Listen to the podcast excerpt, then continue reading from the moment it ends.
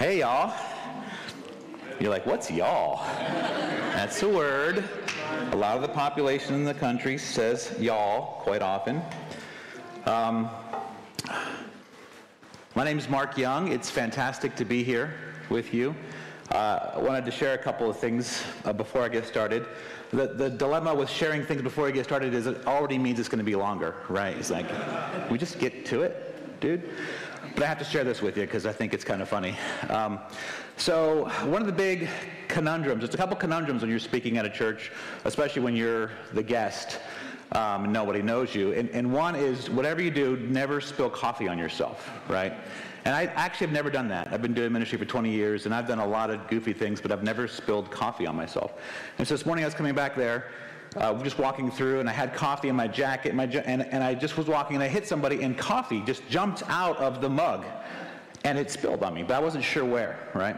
So I walked over here, got set up, and my jacket's covering me, and then I, I begin to say, well, I wonder where the coffee fell, probably nowhere, and then I noticed it fell in the area. It's not, it's not supposed to fall there during a, a message because everyone's distracted then.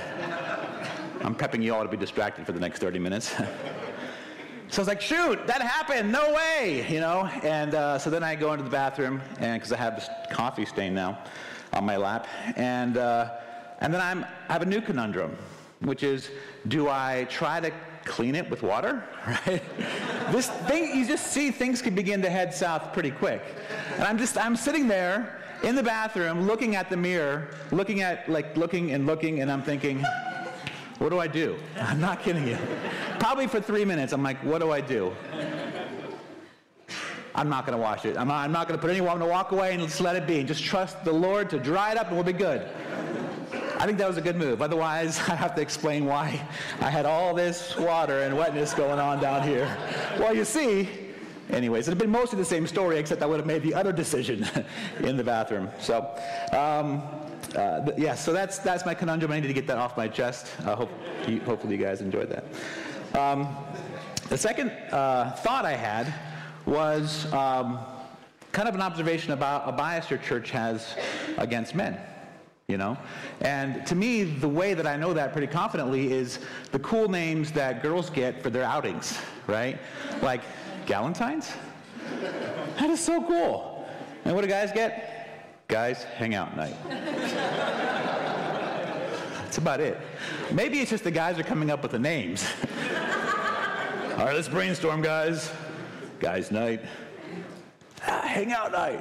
Let's combine them. Just make this really amazing title. So, all right. I just had to get that out there. Just help me feel better. Because I've been thinking about it, you know, and if you're thinking about something and it doesn't come out, bad things happen. So, uh, this morning, I want to share a little bit of our mission story with you. Uh, I want to talk about our denomination, the Christian Missionary Alliance, and uh, I want to talk about missions, God's mission, um, and why that matters to the church, and how to pers- and how to practice discipleship with God's mission in mind. So actually, quite a bit, and we're going to do that in 35 minutes. Can we do it? Yeah, I like it. I like it. So I want to introduce you to my family first. Maybe. Oh, yeah, that's my family. The homeless guy on the left is me. My first uh, effort at longer hair and beard was a Viking look. So I did the Viking look, and then COVID just basically messed everything up, and I just went with the homeless look, you know, because homeless, that's kind of the way I feel about COVID, right? It's like, just forget the whole thing, leave me alone. Um, and that's my homeless look. And now I've got the Kenny Rogers look going on. having some identity crisis, you know. So next time you see me, I'll have my hair completely shaved, you know, and, and down to here with my beard again. So uh, this is my family, and there you go. There's the missionary family pick. It's now checked off the box if you've been in the church for very long. Um,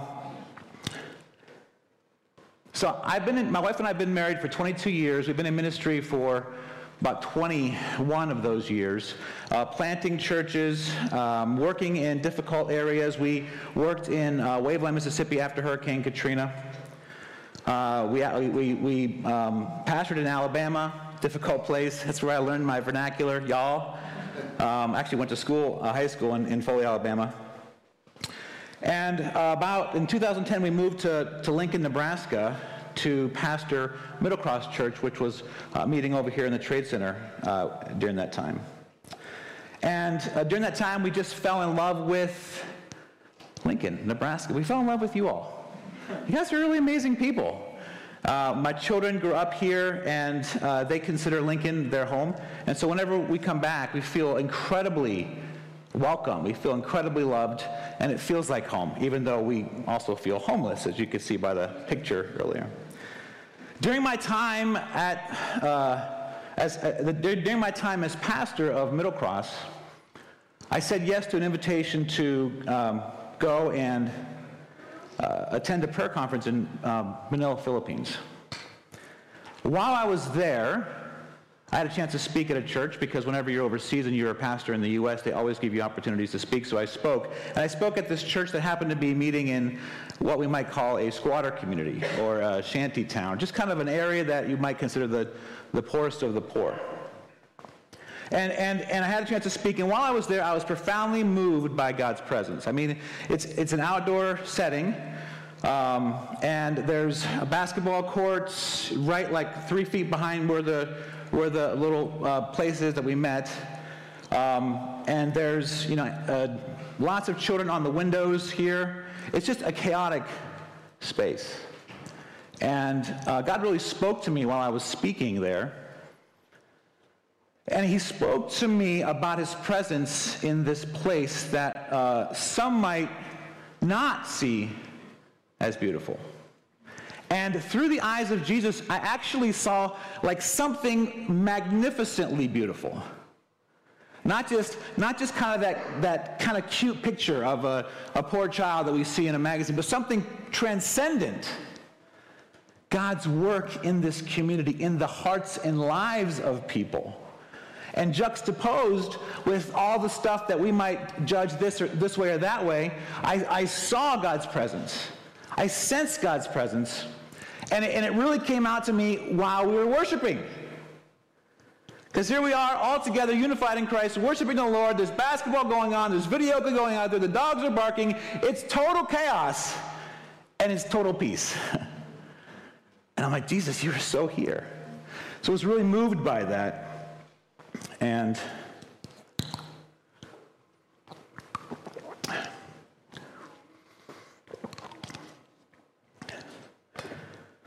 okay, real quick, remind me where I was at when I come back to this. Uh, I was at the story. I'm not to go back. I'm to get distracted. I have ADHD, and if I go back, I'll tell you real quick. So whenever I pastored, don't forget where I was at, because I need you to tell me, okay? I'm counting on you. Whenever I pastored, and, and those of you that are here, you'll remember this, I always chose the weirdest times to take a drink.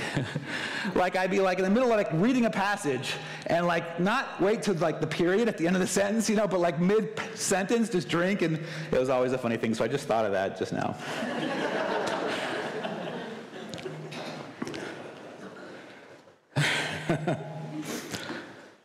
so I, I, was so profoundly moved by, by, by God's beauty in this place, and we came back to the, to the U.S., and I shared with my church, and our, our church got on board with, with engaging this ministry there, and we, we just started getting involved. And we took a team there. We started to sell coffee called Cause Coffee that we uh, use to raise support to help the ministry there. Now, the work there is May work. That's the denomination we're part of, Christian Mission Alliance. Anyways, about two years after I was there, I sensed God calling our family to go, right? So the, the, the journey of getting us to the Philippines was a yes to the go on the mission trip in the, in the first place, preach to these folks, see what God's doing, bring that back to your church. No clue where this is heading. Right? Whenever God says, uh, just step through this, just take this step, just move in this direction. We don't really know where it's going. But God has something much bigger in mind. That's why we're a part of his mission plan.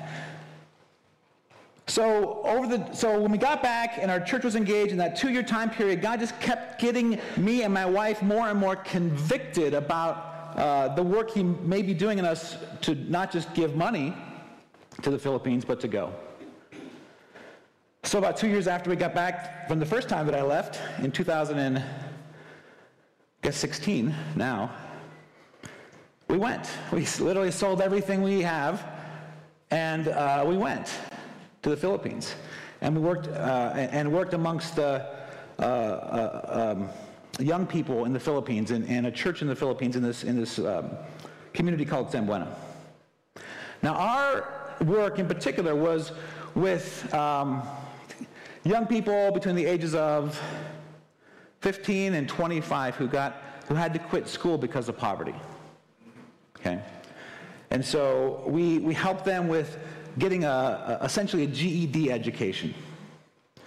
And then once they got their GED education, now mind you, these folks are, are like they had to quit school when, when they were eight because of poverty, you know, to work, doing whatever to help their family. So now they're 15, 16, trying to go back to school. So they're having to learn some things like reading and writing and, and basic stuff that they didn't get. But they got that, and we continue to, to essentially get them a GED kind of equivalent certificate.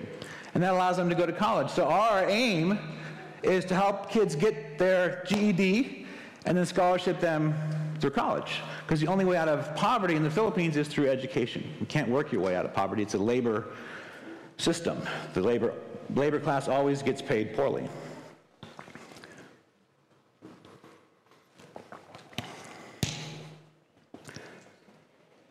So so in the Philippines, the labor class always gets paid poorly, and when, as we were there and have worked with the people there, we really began to see that education is the path out. And so we have a, a school of about 180 students. Some of them are in college, some of them are uh, in this GED program. We have a church plant in this community there uh, amongst the poor, and then we, we work with multiple churches basically. It's a church based program. So people that are going to school are being discipled, they're learning about Jesus, they're coming to faith. They're getting an education. It's very holistic. That's the work that we do in the Philippines. We came back about two years ago, after four years of being there, thinking we would be back just for a few months. COVID hit, and we haven't had a chance to go back yet. So we, we've been in this weird transition for two years almost, a year and a half, almost two years, waiting to get back. It's been the weirdest, most difficult thing ever. You know, because we came back thinking we'd go back in a few months. You know, kind of like what you guys thought, yeah, we'll get back to normal in a few months. And so we're in this still this sort of waiting period, but we believe very, very strongly and are committed to going back this summer. So that's the plan. That's so you guys can be praying about that for us, right? The youngs this summer back to the Philippines. Okay, write it down. Don't forget.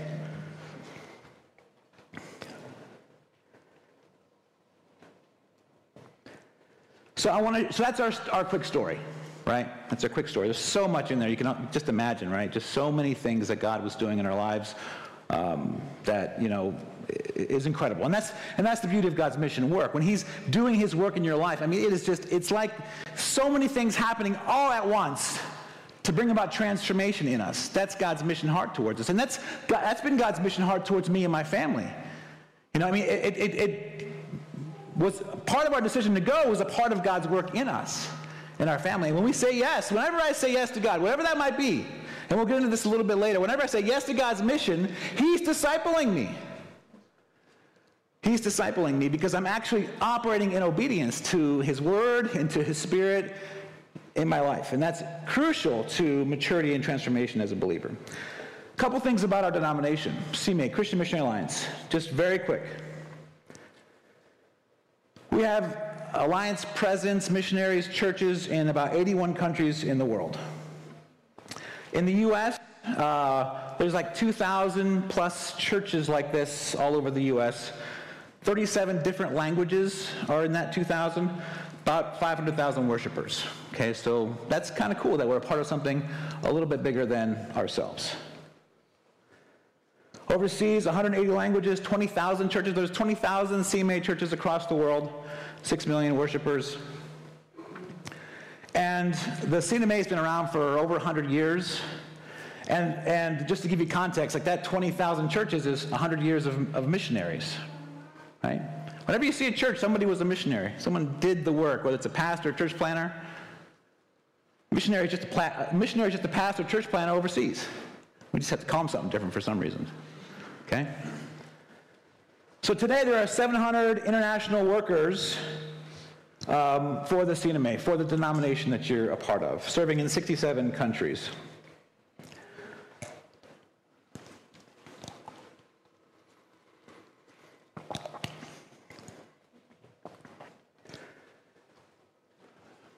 Why is missions important? There are 7 billion people in the world. 3.4 billion of those people are in unreached groups. Unreached groups. Unreached areas with low access to no access. More than half of the, po- of the population of the world live in an area where there is no access to the gospel. They can't hear it.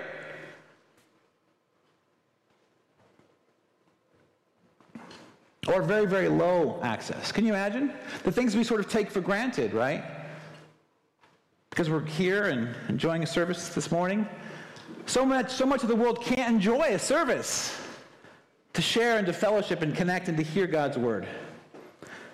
So over half the world is in these no access to low access. Let me define real quick what no access and low access and relatively high access is. In, in the U.S., um, if I were to come to the U.S. As a, a, a, foreigner and I started just asking people, hey, tell me about, tell me, I heard about this guy, Jesus. I heard him, I don't know, I heard his name. Tell me about him. Give me, give me the story of Jesus.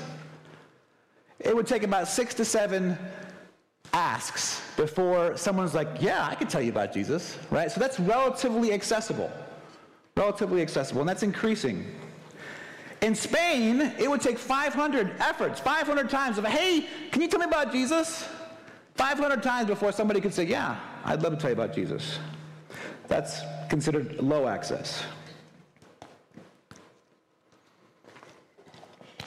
In Morocco, it would take 30,000, 30,000 times, 30,000 knocks on someone's door to say, Tell me about Jesus. Before somebody would say, I'll tell you about Jesus. And that's considered no access. So the C&MA has about 700 missionaries, as I said, and about 80% of those missionaries are engaged in mission work in that low access to no access areas. That's kind of our focus, like I said, 80%.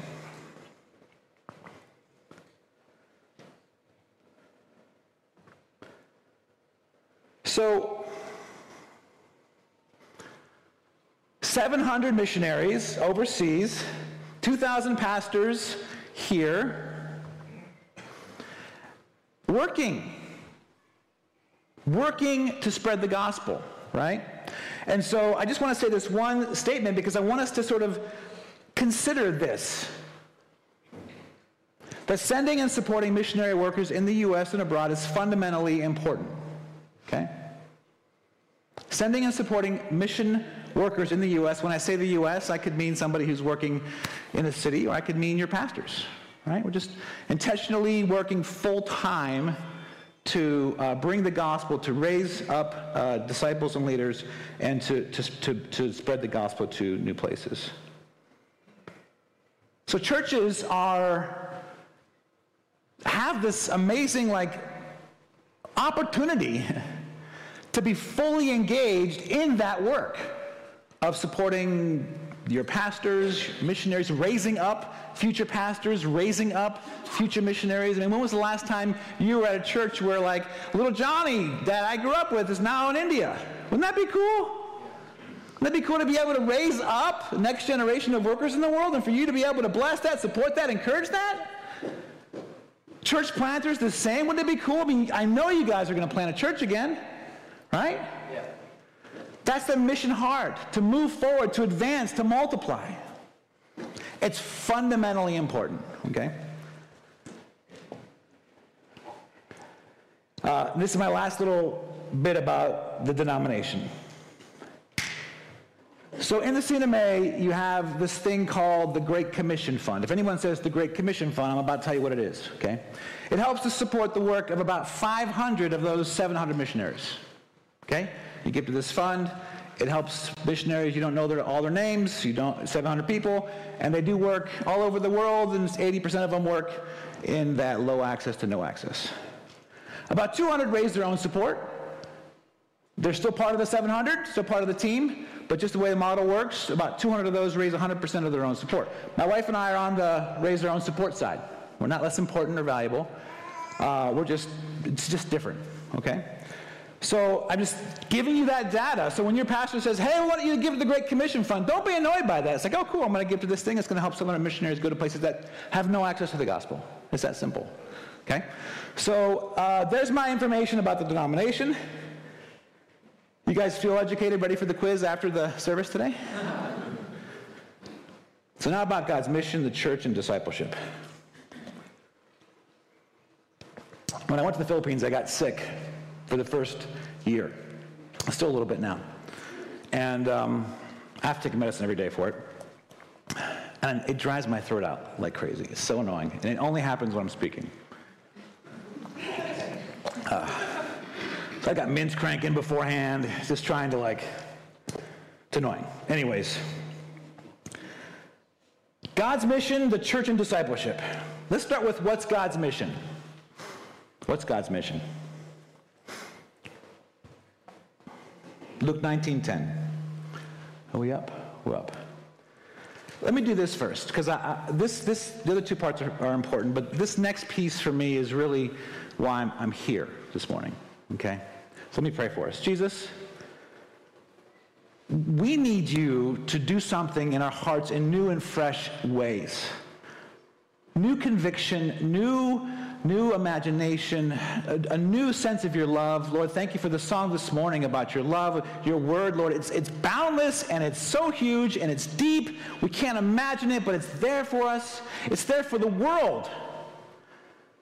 And Lord, that gift is, is actually like a, something I can't quite capture sometimes. And so I pray that this morning, through your word, you'll help us capture it a little bit more and be moved and motivated by your spirit. In Jesus' name, amen. So, what's God's mission? For the Son of Man has come to seek and to save that which was lost. We're going to just keep things pretty basic this morning, okay? God's mission is to save humanity. right? God, that, there's a mission. There's something wrong, and he has, to, he has to come and rescue and redeem mankind because mankind is lost. Or not yet found, I like to say. Not yet found. And I love this passage in the NASB because it says, it, it, translates it literally from the Greek. It says, the Son of Man has come to seek and save that which was lost, which means at one point they weren't. Right? There was a time when this whole thing was good. And the relationship with the Lord was solid and strong, and we trusted Him. And there was unity there. And then that got blown up by sin. And Jesus has come to seek and save those who at one point weren't lost, but now are lost because of sin. Why is God on a mission? For God so loved the world that he gave his only Son, that whoever believes in him should not perish but have eternal life. Right? Everyone knows that verse. I'm not sure why that's the verse that we all don't forget. If you've been grown, you've grown up in the church, right? If that happens to be you, you memorize scripture verses for your class. That one you didn't forget. All the other ones, I don't have any idea all the ones I learned. But that one stuck. It's a pretty good one to stick, huh? For God so loved the world that he gave his only son that whoever believes in him should not perish but have eternal life. Why is God on mission? Because he loves us. He loves the world, right? So imagine this, okay? So I just want to, I'm gonna, I want to paint a, simple picture for us. Okay? So uh, don't overthink the theology, okay? But God sees a world that's lost and broken and hurting and wounded, and it's hopeless. Now imagine your own child then being in that situation, right?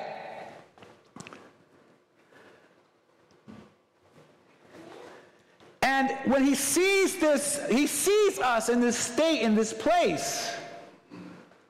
And because of his love, not explicitly because he has to, because he's good. That's a part of the story, and we can, we could, there's a theological conversation we might have afterwards. But what I want you to get is that God came to get you out of the hole you were in, and the hole that I'm in, and the hole your neighbor's in, because he loves us. It's love. It's love that put Jesus on the cross. It's love that, that killed the apostles because they all died, except for one, and he died alone on an island. It's love that moves us to do crazy things for him. It's love. So, this message this morning is a message of love. The invitation is an invitation. The invitation to you to join the mission is an invitation for you to step into love. Because a lot, a lot of times we start talking about mission, and people just feel bad. They're like, I'm not good. I never help my neighbors. I don't even know their names. You know, people walk away with this like heavy burden of like, I'm a bad person, you know. That's not what the message is, is, about this morning. The message is an invitation to, to be a part of God's love mission. I mean, that's what he's doing. Because of love, he's rescuing. And you're here this morning because he loves you. That's the why. So, when is God's mission accomplished? There's two answers to that question. Two answers to that question. And this gospel of the kingdom will be proclaimed throughout the whole world as a testimony to all nations, and then the end will come. So, the one answer is well, it's what, it's what it says. You can deduce basically by what the passage tells us. It's accomplished when everyone's had a chance to hear. You guys remember a few minutes ago, I was telling you about how half the world hasn't heard. Oh, and it's hard to reach half the world because they're closed. You can't get in, not just because of COVID, but because as a country they've rejected uh, an open society around conversations regarding faith. So there's a lot of work to do. Can you see that? Half the world, it's super hard for them, 30,000 to hear the gospel. And yet God's not done. And yet we're here because of his love. kind of put the pieces together a little bit. We have the gospel, six or seven, to get the gospel. We know God's love. And there's a world out there that doesn't. And here's the crazy thing, friends God, in all his amazing wisdom, is bringing those folks here. The world that's totally rejecting the gospel is coming here, coming to your neighborhoods. Man, God's love is amazing. He's like, oh man, I, guess I'll just bring them to you all.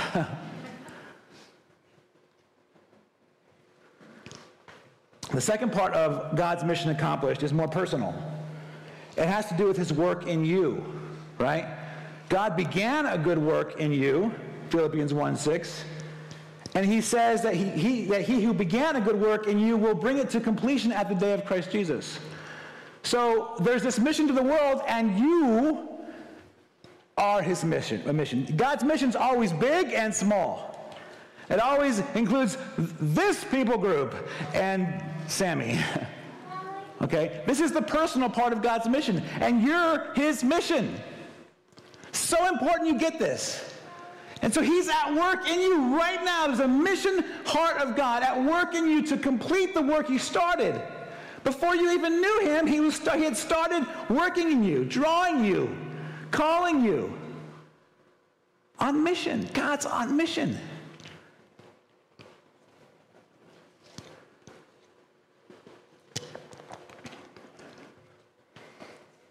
So his mission is um, big and it's small. So, what we know? We know that he came to accomplish something, namely to rescue and to save. We know that he came because of his immense love for us. We know his mission ends when the world has heard the good news. We know he won't quit until his work is complete. We know that because we're still here. We know that because we're still here, his mission is unfinished. Right? The mission is unfinished. Remember, um, I think, is there a slide on that, Mark? Remember uh, uh, maybe the second uh, Iraq war, and uh, we went in and, and took uh, Baghdad or whatever, and we thought it was like three months. And then afterwards, uh, President Bush, W. Bush, he was on this big ship, and he said, mission accomplished. Anyone remember that? Yeah? I see a couple nodding heads. The younger people are like, what are you talking about, dude? Anyways, our president, after about three months, this is the past president, George W. Bush, he, um, he said after like three months, the, the war, it's good, mission accomplished, we did it. right? And then we spent the next, you know, years and years and years sort of spending oodles of money and losing lots of lives, and it was a big mess, right? Folks, I'm here to say the mission's not accomplished. It's, un- it's the opposite message, you know. It's like, imagine I'm on a big boat or whatever. The mission's unfinished. That's my message to us. The mission's unfinished. All right, because we got work to do.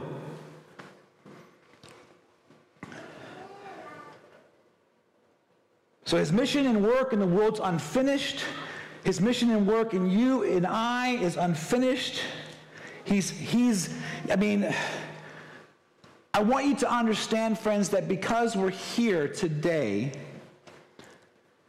we can know with confidence that the work, that there's more work to be done, right? So, what do we do? That's what we're going to talk about for just a few minutes. What do we do?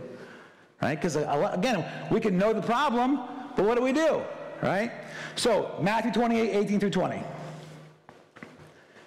And Jesus came and said to them, All authority in heaven and earth has been given to me. Go therefore and make disciples of all nations, baptizing them in the name of the Father and of the Son and of the Holy Spirit, teaching them to observe all that I have commanded you, and behold, I am with you always to the end of the age.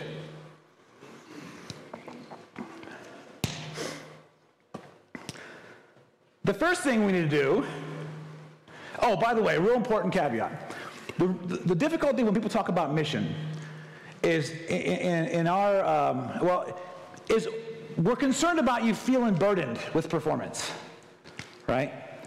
So I'm, I'm, I'm just sort of qualifying from here forward.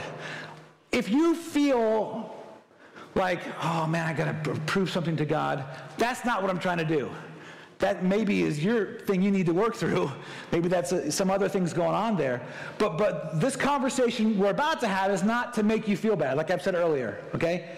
The way we come to faith, uh, the way we come to uh, the family of, of God is through faith in Christ, not by the works that we do. So I'm not inviting us now to begin a new work salvation. So, so we, we, we've stepped in, for those of you that know Jesus, you've stepped into faith, you, you're welcomed into the family of God, and there's nothing that can take away, as we read earlier, nothing can divide us from God's love. Okay, not even us doing nothing about God's mission. Okay, you good? You safe? Awesome. So here's what we got to do. First thing ownership. Right? Ever like Parents, like, the house is a mess. Maybe, maybe, maybe if, if, you have older kids. The house is a mess, and you say, kids, clean this up before I get back. And you leave, and you come back a couple hours later, and then nothing's done. What do the kids do? It's not my fault. It's. You know, there's just all this blame game. There's no ownership. Did you hear? Dad say clean the house? I mean, I don't know. I mean, sort of. Right? So we've got to own this invitation. What invitation? The one that we just heard in Matthew 28, 18 through 20. Jesus says, All authority has been given to me, so go and make disciples. Where? Everywhere.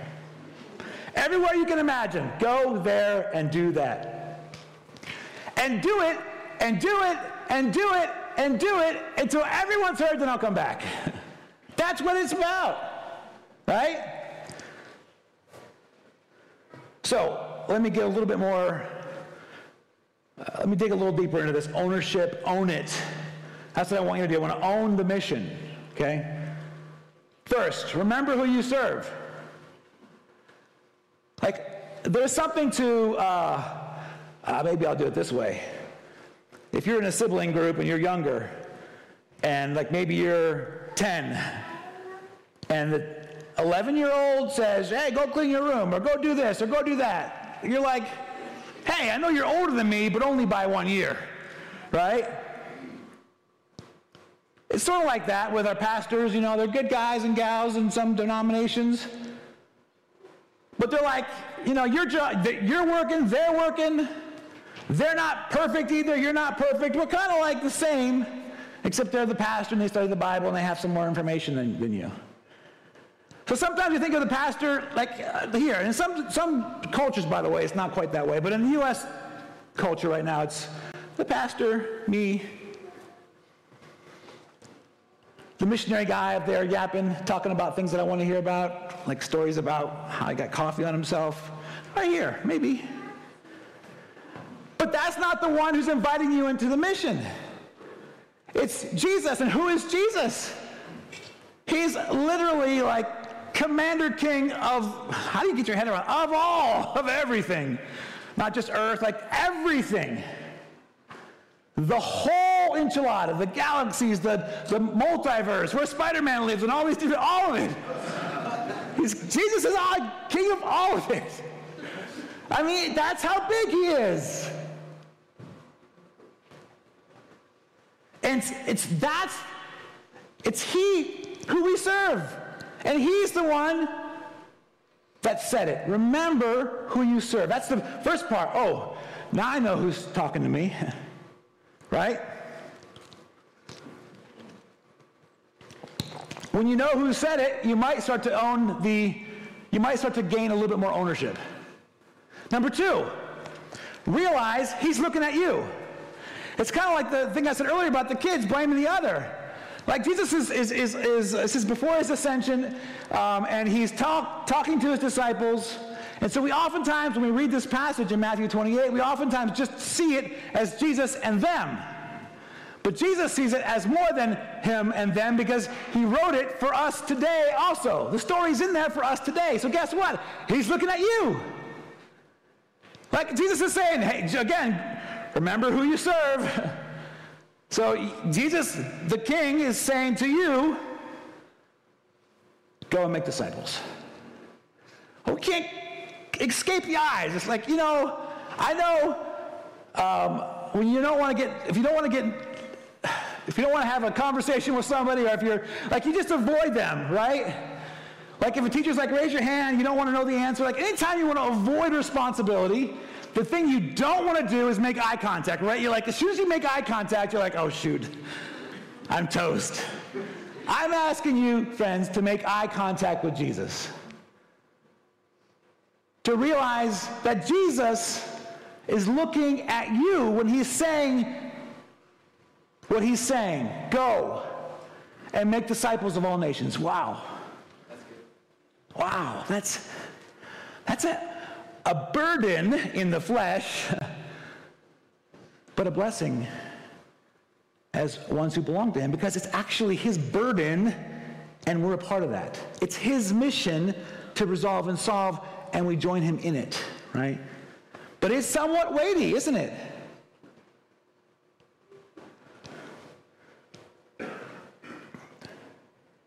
The last one is this uh, on ownership is um, Relearn the first lesson. Relearn the first lesson.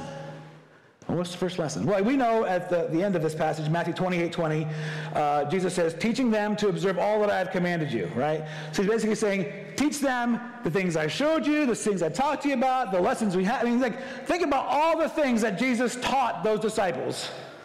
Jesus is saying to them, teach them that. Not everything that is taught is, is, is like a lot of the, the learning happens by watching somebody model something, right? So a lot's, a lot's happening. When he says go and teach, he means just give them the whole thing. Get the last three years, give it to them. Oh, don't worry, I'm going to give you the Holy Spirit, and he's going to help you through this.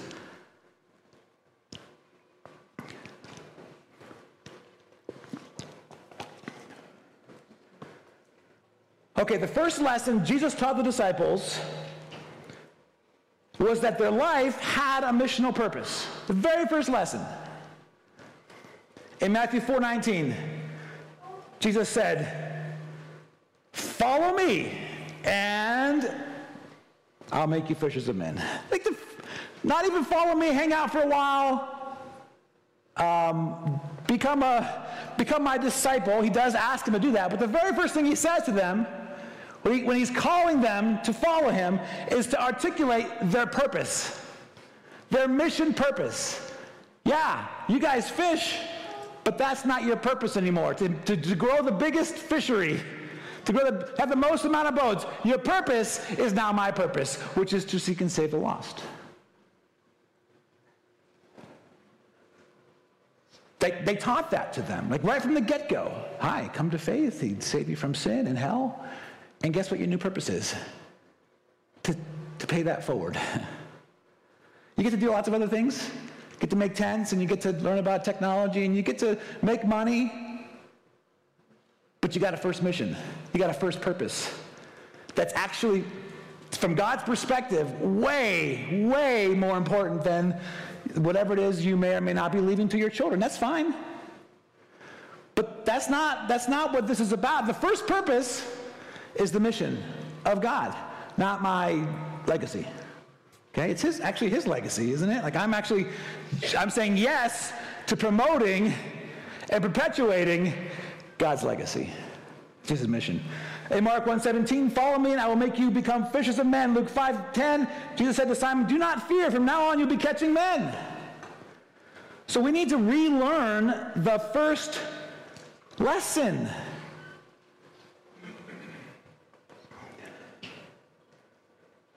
To understand that we have a first purpose.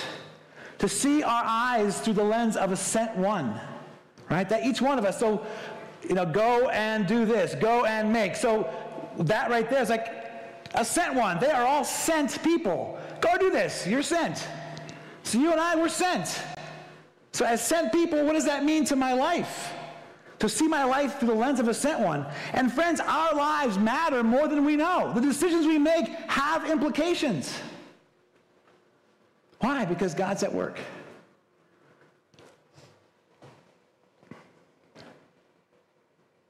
So, ownership, own it. Number two, activate and engage. Activate and engage. So, we're talking about this, and this oftentimes is, is nice, but sometimes quite boring because it's like not the first time you've heard anything related to, come on, we can do it. You know, it's sort of the cheering thing. So the next step is then to, to, to, make a choice while we own it is to activate. Like when you, you buy the nice pretty car, oh, it's nice. Bought it, you paid the money for it, you own it. So step one, you got to own it. Say, yes, I own it. Jesus, Jesus is talking to me. He's the King of Kings. And my first purpose is his first purpose. It's the mission purpose to seek and to save that, that, that uh, the lost. Second is activate. It's like turning on the key. Like you have to turn it on. This movement that takes place when we activate and engage. And engagement is actually stepping on the gas, saying yes to things. So I'm going to just give you, um, and this is my last uh, slide, I'm going to give you uh, a helpful way to um, own, nope, activate and engage. Okay? And I call it missional discipleship. So missional discipleship is, is living a discipleship life. So I, want us to consider that our life as followers is to be lived as disciples. Okay? And so my invitation to you is to live a discipleship life, a missional discipleship life. And, and here's a, a way that I use that might be helpful for you to practice missional discipleship. And it's go, give, grow, and rest. And so, what is go? Go is when I said yes to Jesus to go to the, um, on my mission trip to the Philippines. When I said yes to Jesus to the opportunity to speak, that's a going.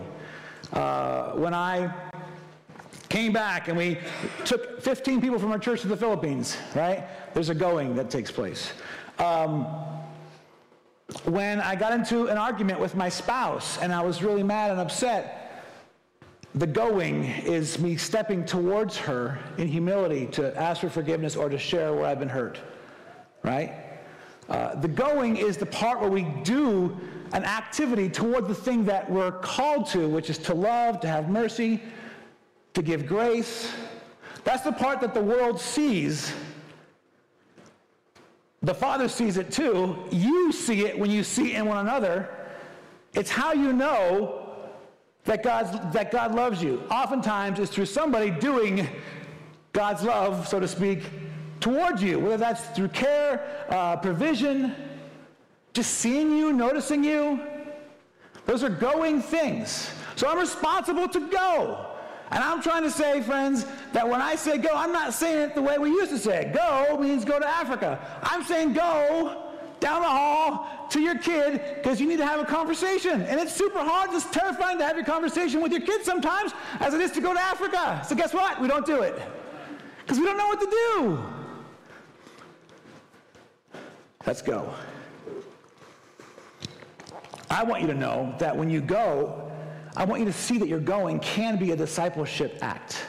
When you're aware that the Spirit of God is at work, when you're, when you're led by God's word, when you live in truth around that, when you, when you go in, in humility towards something, going is a discipleship work of the Holy Spirit in our life.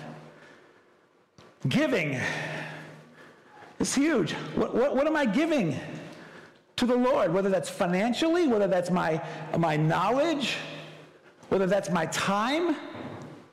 I mean, there's a million ways we can think of giving, but anything that's related to giving, right, is that sacrificial, but oftentimes when I give sacrificially, I actually feel fantastic because I'm participating in God's work. And I, this, is, this is huge. Like, so we go and give. We go and give towards one another. We see that someone's struggling. We go towards them. We give them our time. We pray for them. And God's love is manifest through us to them, and they grow and we grow. That's God's mission at work whether that person is a believer or a non-believer, right? Because we know he, his, remember we read the, the passage already, he's going to complete the work. That's part of how he completes the work is when we participate in God's mission to one another. That makes sense? So it's, it's not just about the mission to Africa and to people that don't know. It's the whole mission that God's doing to bring about transformation in our lives and in the world. And it's really important that all of us know that we are the ones He's called to be a part of that being fulfilled and complete. To own it, to activate, to be engaged. The third is to grow. So go, give, and grow. What's grow? Grow is where we engage the mind and the learning is when we sit and we study, we have devotions, we come to Sunday school, uh, come to um, church, we open up our word, we, we sit underneath a, a, a Bible teacher. We're growing, we're actively adding new information to our hearts and minds. We're resetting. Like, that's a crucial part of this whole discipleship journey. But you watch Jesus, that's what he did. He, he taught them, they went, they went someplace, they gave something, they grew. It's dynamic. It's not just grow, it's not just to learn, it's, it's going and giving. And then fourth is rest. We've got to rest because when we don't rest, we do begin to carry the burden of it and forget that it's God's work, God's mission. Because we actually can't do anything. You can't save a person. You can't make someone better. Anything you do is just like, it's, it's, it's fine, but it's sloppy and not really effective. But God's heart and mission and love, that, that takes our efforts, which is just, all of us are just like kids who brought like our worst, I don't know, clay creation at five to our parent. It's like, look. And you're like, oh, that's beautiful. Will you keep it forever? Sure right over here, you know? But God doesn't do that. he says that's beautiful because part of his work in us happens when we participate in his work to the world. Because what has to happen in me for me to participate in God's work to the world? I have to live by faith. The way that I avoid living by faith is by avoiding God's mission because then I'm not generally out of being comfortable. I don't have to be uncomfortable because people hate to be uncomfortable, right? But we've got to rest. And resting happens on a Sabbath. Friends, when, when we, we, we practice this once a quarter, we take a spiritual retreat. We go away for a night or two, my wife separately, and we spend time with the Lord.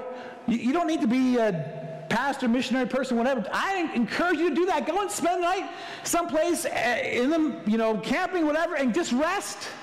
Retreat. Why would you do that? Because you're called to this mission piece that God, and he, he needs you growing up and maturing, right? Because the, the, the world's counting on you. Again, not your burden, his burden. But your life matters. I'm, some people say, you don't matter. God will find someone else. Well, duh, he's God. But you better believe your life matters because he loves you, he sees you, he's calling you. And you're here for a reason, right? So if you're here for a reason, your life matters. Okay. That makes sense? Go, give, grow, rest. activate, engage, own. God loves you so, so very much. And God loves this world so, so, so very much. Let me pray for us. Lord, thank you for um, your grace that is unending and unimaginable. Yet I experience it. I experience it every day, Jesus. Thank you for that grace that, that allows me to step into places that are uncomfortable in, in, in engaging people that maybe make me feel a little bit nervous because I don't know what to say. But your grace provides a way. Maybe I don't feel worthy, Lord, because who am I? But your grace provides a way. Your love says, I do care about you. And my love for you is so expansive and so deep and so boundless. If you only knew how much I loved you, you certainly wouldn't care what anyone said on Facebook. Because that's so profoundly temporal. And you, God is saying this about us. You, my creation, are not temporal but eternal. And my mission heart for you is a forever story, not a short, limited story. So we bless your name, Jesus, and we thank you.